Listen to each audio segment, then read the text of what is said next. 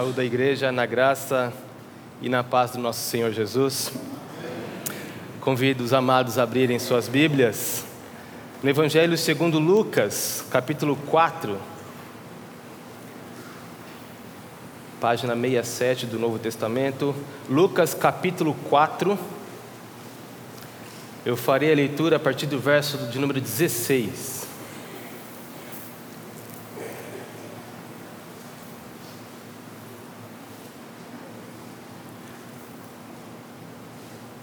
Indo para Nazaré, onde fora criado, entrou num sábado na sinagoga, segundo o seu costume, e levantou-se para ler.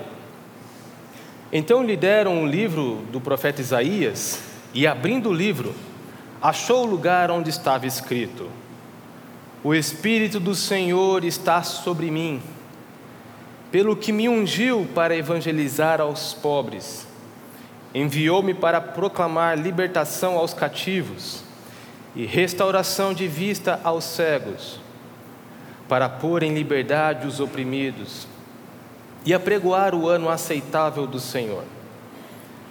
Tendo fechado o livro, devolveu-o ao assistente e sentou-se.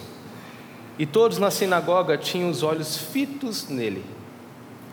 Então passou Jesus a dizer-lhes: Hoje, se cumpriu a escritura que acabais de ouvir. Vamos orar, meus irmãos.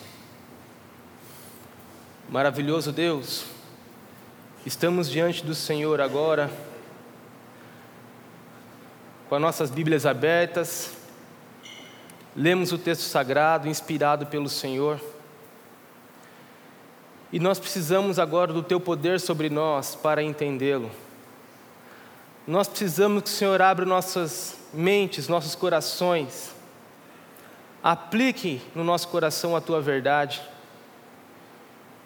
Ó Deus, tem misericórdia de nós nesse momento, porque sem Ti, nós não temos condições de Te contemplar.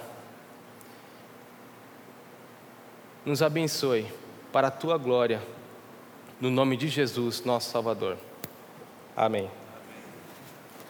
Meus irmãos, embora alguns de nós não tenhamos percebido na prática, ontem foi um feriado, não é? Como foi sábado, nós não trabalhamos, não estudamos, muitos de nós não trabalhamos, não estudamos, então não percebemos. Um feriado que nós sabemos da independência do Brasil, algo que aconteceu em 1822, há 197 anos atrás. Quando Dom Pedro I quando percebeu que, quando a família real voltou para Portugal, queria que o Brasil fosse um reinado, uma extensão do reinado de Portugal para extração.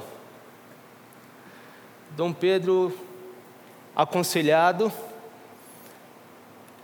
nos diz a história que bradou aquele grito: independência ou morte, mais ou menos nessa data. Ele queria que o Brasil fosse liberto para fazer comércio com qualquer país, liberdade econômica. Ele queria que o Brasil fosse liberto para, ser, eh, para ter a sua política nacional de desenvolvimento. E foi aí que nasceu a nossa liberdade. Mas nós sabemos que existem manifestações na história, em todo o mundo, de liberdades em toda a espécie. Pessoas que buscam liberdade de ideologia, que querem defender uma posição ideológica pessoal e defendem essa liberdade. Pessoas que defendem em vários lugares é, liberdade econômica entre os países. Liberdade religiosa para expressar a sua fé, seja ela qual for. É comum buscarmos liberdade, e sempre houve isso. Agora, o que o homem, desde o início, não percebeu, todo homem ainda não percebeu, que existe algo para ser liberto, que todos os homens necessitam dessa libertação, mas que só Jesus pode dar. É uma liberdade que não é econômica, não é financeira, não é ideológica, não é religiosa, mas é uma liberdade que só Cristo pode dar e que todos precisam dela. E é exatamente isso que o texto que acabamos de ler pode ser resumido numa palavra de libertação trazida pelo libertador, que tinha sido prometido por profetas do Antigo Testamento, inclusive esse texto que acabamos de ler, de Lucas 4, é Jesus lendo a profecia de Isaías 61, versos 1 e 2. É claro que fez sentido para o público de Isaías, que eles seriam libertos, sim, no contexto deles, da opressão babilônica, medo-persa, mas aqui nós também temos uma profecia de uma libertação em Jesus, que seria dada em Cristo para o povo de Israel, para o povo de Deus.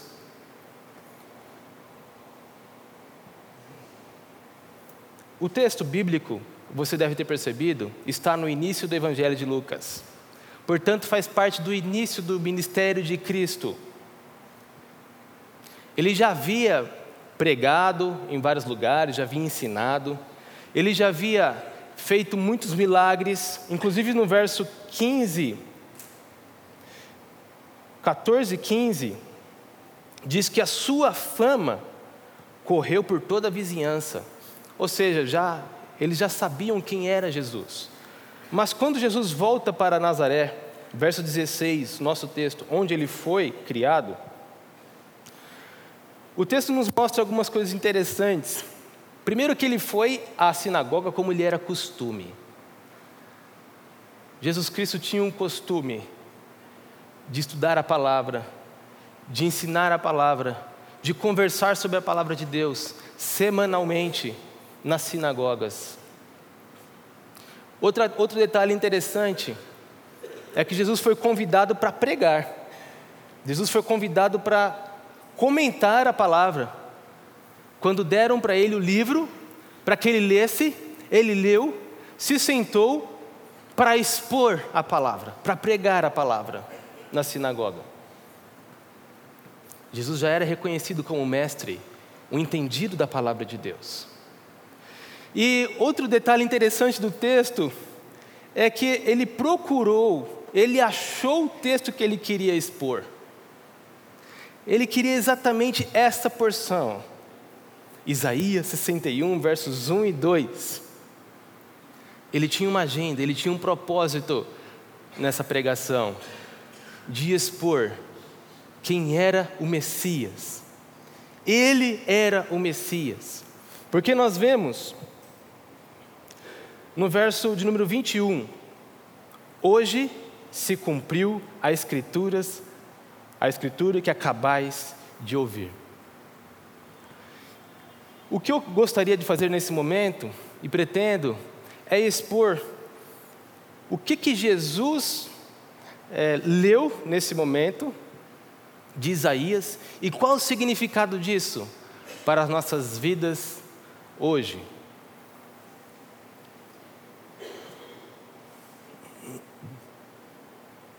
Verso número 18.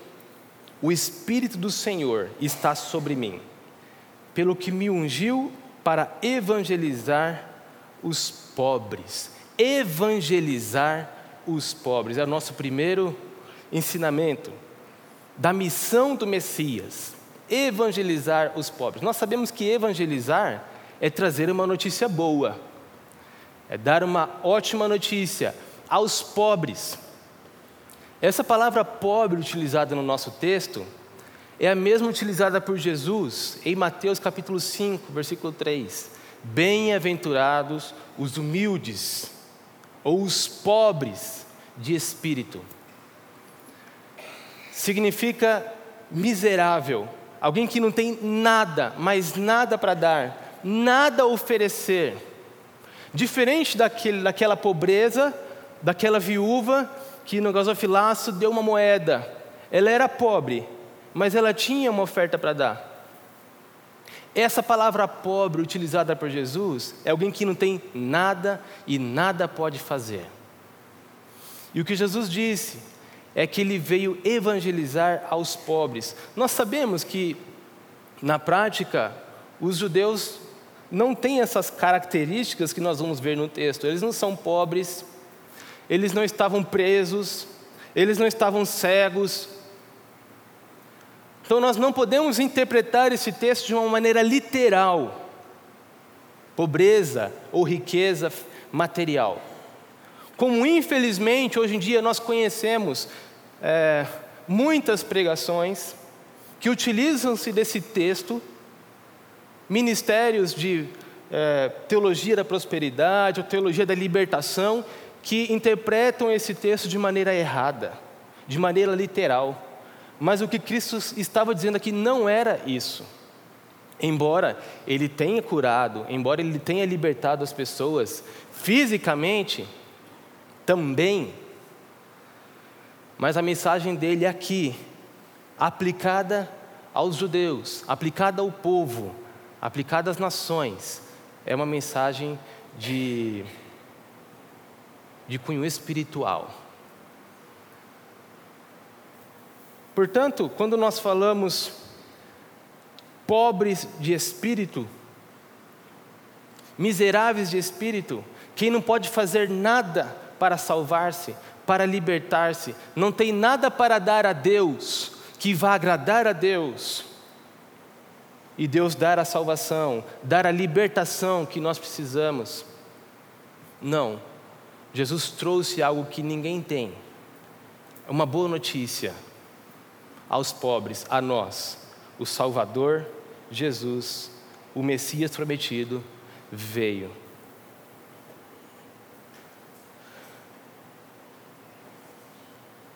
Além disso, ainda no, no verso 18, ele diz que o Espírito enviou para proclamar libertação aos cativos.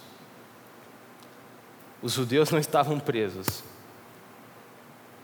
eles não eram pobres, mas Jesus trouxe uma boa notícia para os pobres e libertação aos cativos.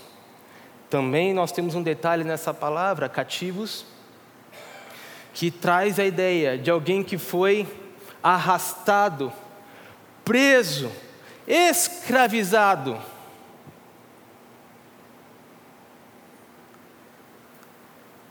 E nós sabemos, meus irmãos, que quando nós olhamos para a sociedade, nós vemos exatamente isso. Ou quando nós olhamos para nossas vidas, nós nos colocamos nessa situação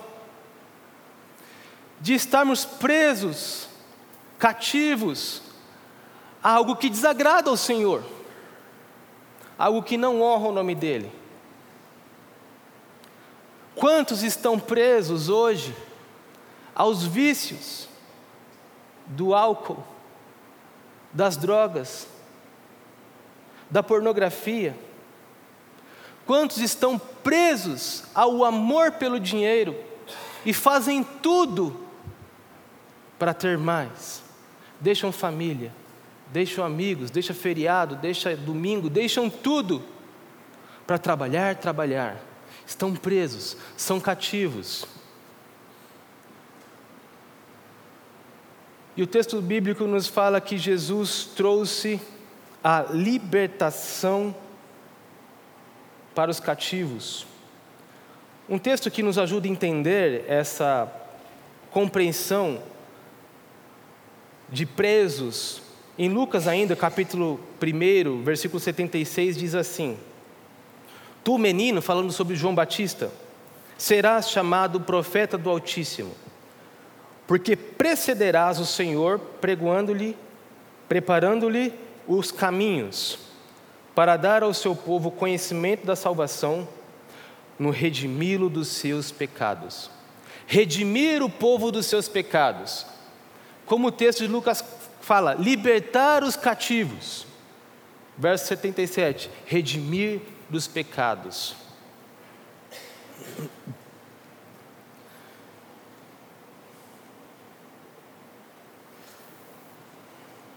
Jesus libertou, sim, na época dele, os cegos, os coxos.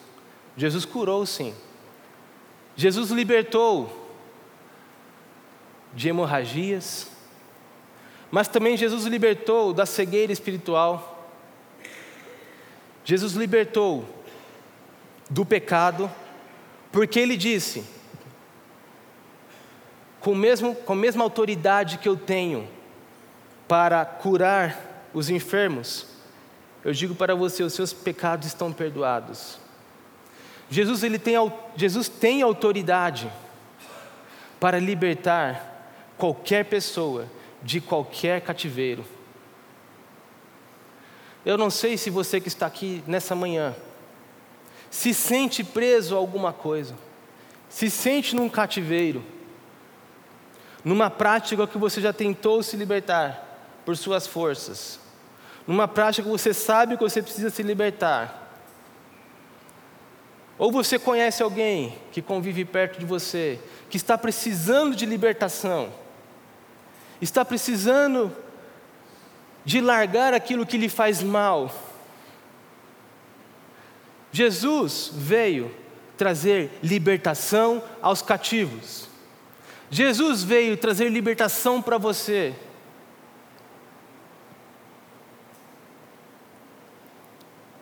Mas ele também, no verso 18, veio para trazer liberdade aos oprimidos. Mas ainda antes, restauração da vista aos cegos, depois liberdade aos oprimidos. Jesus estava apresentando para eles que quem não contempla o Senhor, quem não percebe a realidade do Senhor, quem não entende a revelação de Deus, está cego, vai viver como cativo, vai viver como um pobre. Mas Jesus veio para trazer visão aos cegos. E também para que compreendamos que há, uma interpretação de que não é cegueira física que Jesus está dizendo no capítulo 8, verso 10, Jesus disse: A vós outros é dado conhecer os mistérios do reino de Deus. Aos demais fala-se por parábolas, para que vendo não vejam, para que sendo cegos continuem cegos, espiritualmente, obviamente. E o que Jesus está apresentando em Lucas 4, como um cumprimento de Isaías 61, é que ele veio dar vista aos cegos, devolver a vista aos cegos. Revelar Deus, revelar o Senhor, revelar o caminho, revelar a verdade, revelar a vida.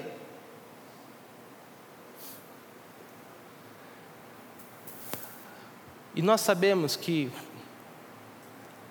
a pior doença pode ser aquela que não é percebida.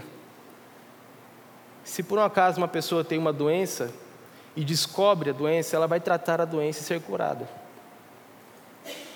Mas se ela não sabe que tem a doença, ela não vai tratar essa doença e vai morrer com a doença. Pode morrer com a doença. Então Jesus veio tirar as vendas e mostrar aos cegos a verdade de Deus, a realidade da libertação, a realidade da opressão, do cativeiro, do pecado, que como nós vimos nos versos anteriores. Agora sim, pôr em liberdade os oprimidos. Esse é o último detalhe do verso número 18. O ministério do Messias foi pôr em liberdade os oprimidos. Em Isaías, nós lemos aos quebrantados de coração, aqueles que são vencidos pela tristeza, pelo desânimo, pela circunstância.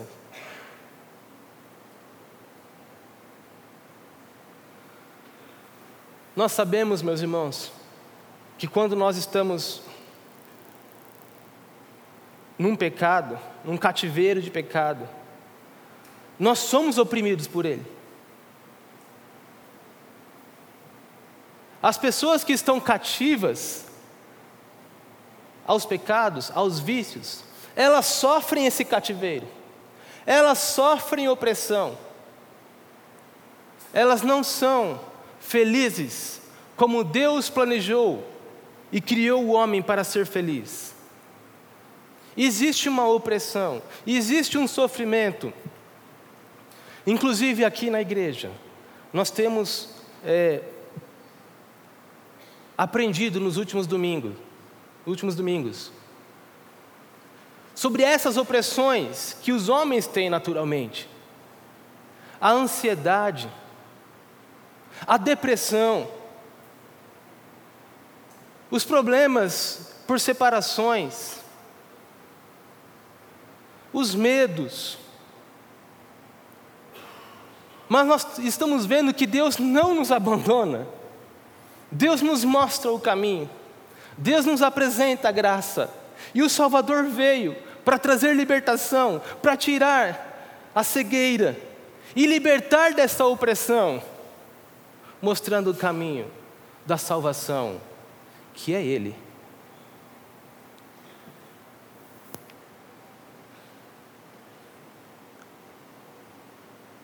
No verso de número 19,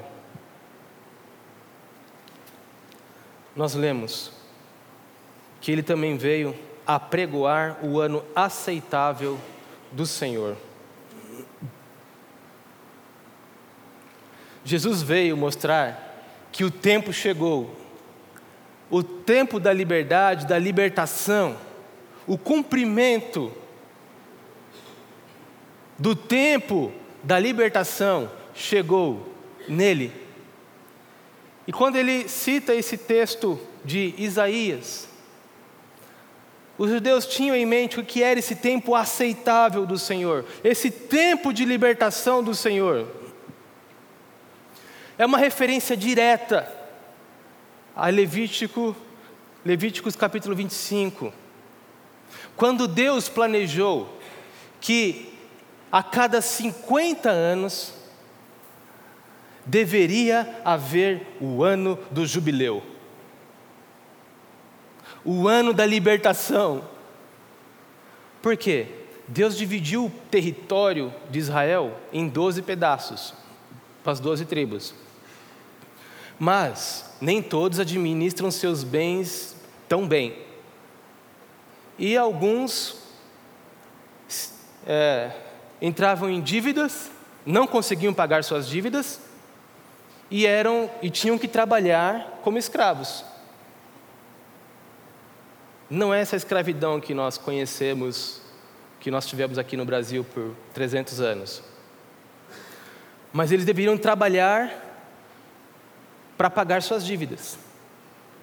Agora, e eles perdiam suas terras, eles perdiam seus bens, mas Deus planejou que a cada 50 anos houvesse essa libertação, para que cada povo voltasse para sua terra e pudesse ter a sua terra novamente, pudesse desfrutar das bênçãos de Deus novamente e ter a sua vida restaurada. E é essa graça que Jesus está apresentando aqui. Esse tempo, esse jubileu, esse momento da salvação chegou. Porque agora tem um libertador, agora tem aquele que veio cumprir a promessa da necessidade, do julgamento da ira de Deus, a necessidade da justificação daqueles que são pobres e não podem fazer nada. Nós lemos em Romanos, nós somos justificados por Cristo, através de Cristo, mediante a fé. E esse momento de libertação traz para nós, que somos miseráveis e pobres, muitas vezes cativos ao pecado, muitas vezes cegos à palavra de Deus, oprimidos à libertação. Portanto, meus irmãos, esse é o Evangelho. Essa é a graça que eu e você necessitamos todos os dias. Lembrar. Nós precisamos nos apegar ao nosso Salvador, ao nosso Messias, ao prometido Jesus Cristo. O preço foi caro Isaías 53, 53 diz a partir do verso 4: Certamente Ele tomou sobre si as nossas enfermidades, e as nossas dores levou sobre si. E nós o reputávamos por aflito, ferido de Deus e oprimido. Mas ele foi traspassado pelas nossas transgressões, moído pelas nossas iniquidades. O castigo que nos traz a paz estava sobre ele, e pelas suas pisaduras fomos sarados. Todos nós andávamos desgarrados como ovelhas, cada um se desviava pelo caminho, mas o Senhor fez cair sobre ele a iniquidade de todos nós. Ele foi oprimido, humilhado, mas não abriu a boca. Como cordeiro foi levado ao matadouro, e como ovelha muda perante os seus tosqueadores, ele não abriu a boca.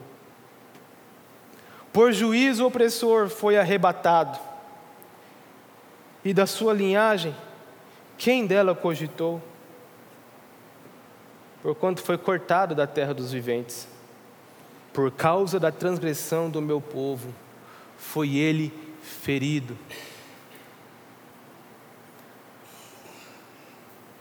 Nós temos aqui o Evangelho, as boas novas de libertação. Diante do Senhor, você sabe que você é pobre e carece do Senhor. Você conhece pessoas pobres e que carecem de Deus. Você sabe que você precisa enxergar mais de Deus para contemplar e viver uma vida santa diante dele. E você sabe que pessoas também estão cegas, oprimidas, ou você está oprimido. Aqui está o Evangelho do Senhor. E Jesus termina dizendo: Hoje se cumpriu a escritura que acabais de ouvir. Ele, o Redentor, o Libertador. Se apegue a Ele. Pregue o Salvador para quem está nessas situações. Confie nele. Entregue a sua vida a Ele. Porque Ele é a sua libertação e a libertação de quem mais precisar. Que Deus te abençoe, para a glória dele, em nome de Jesus. Amém.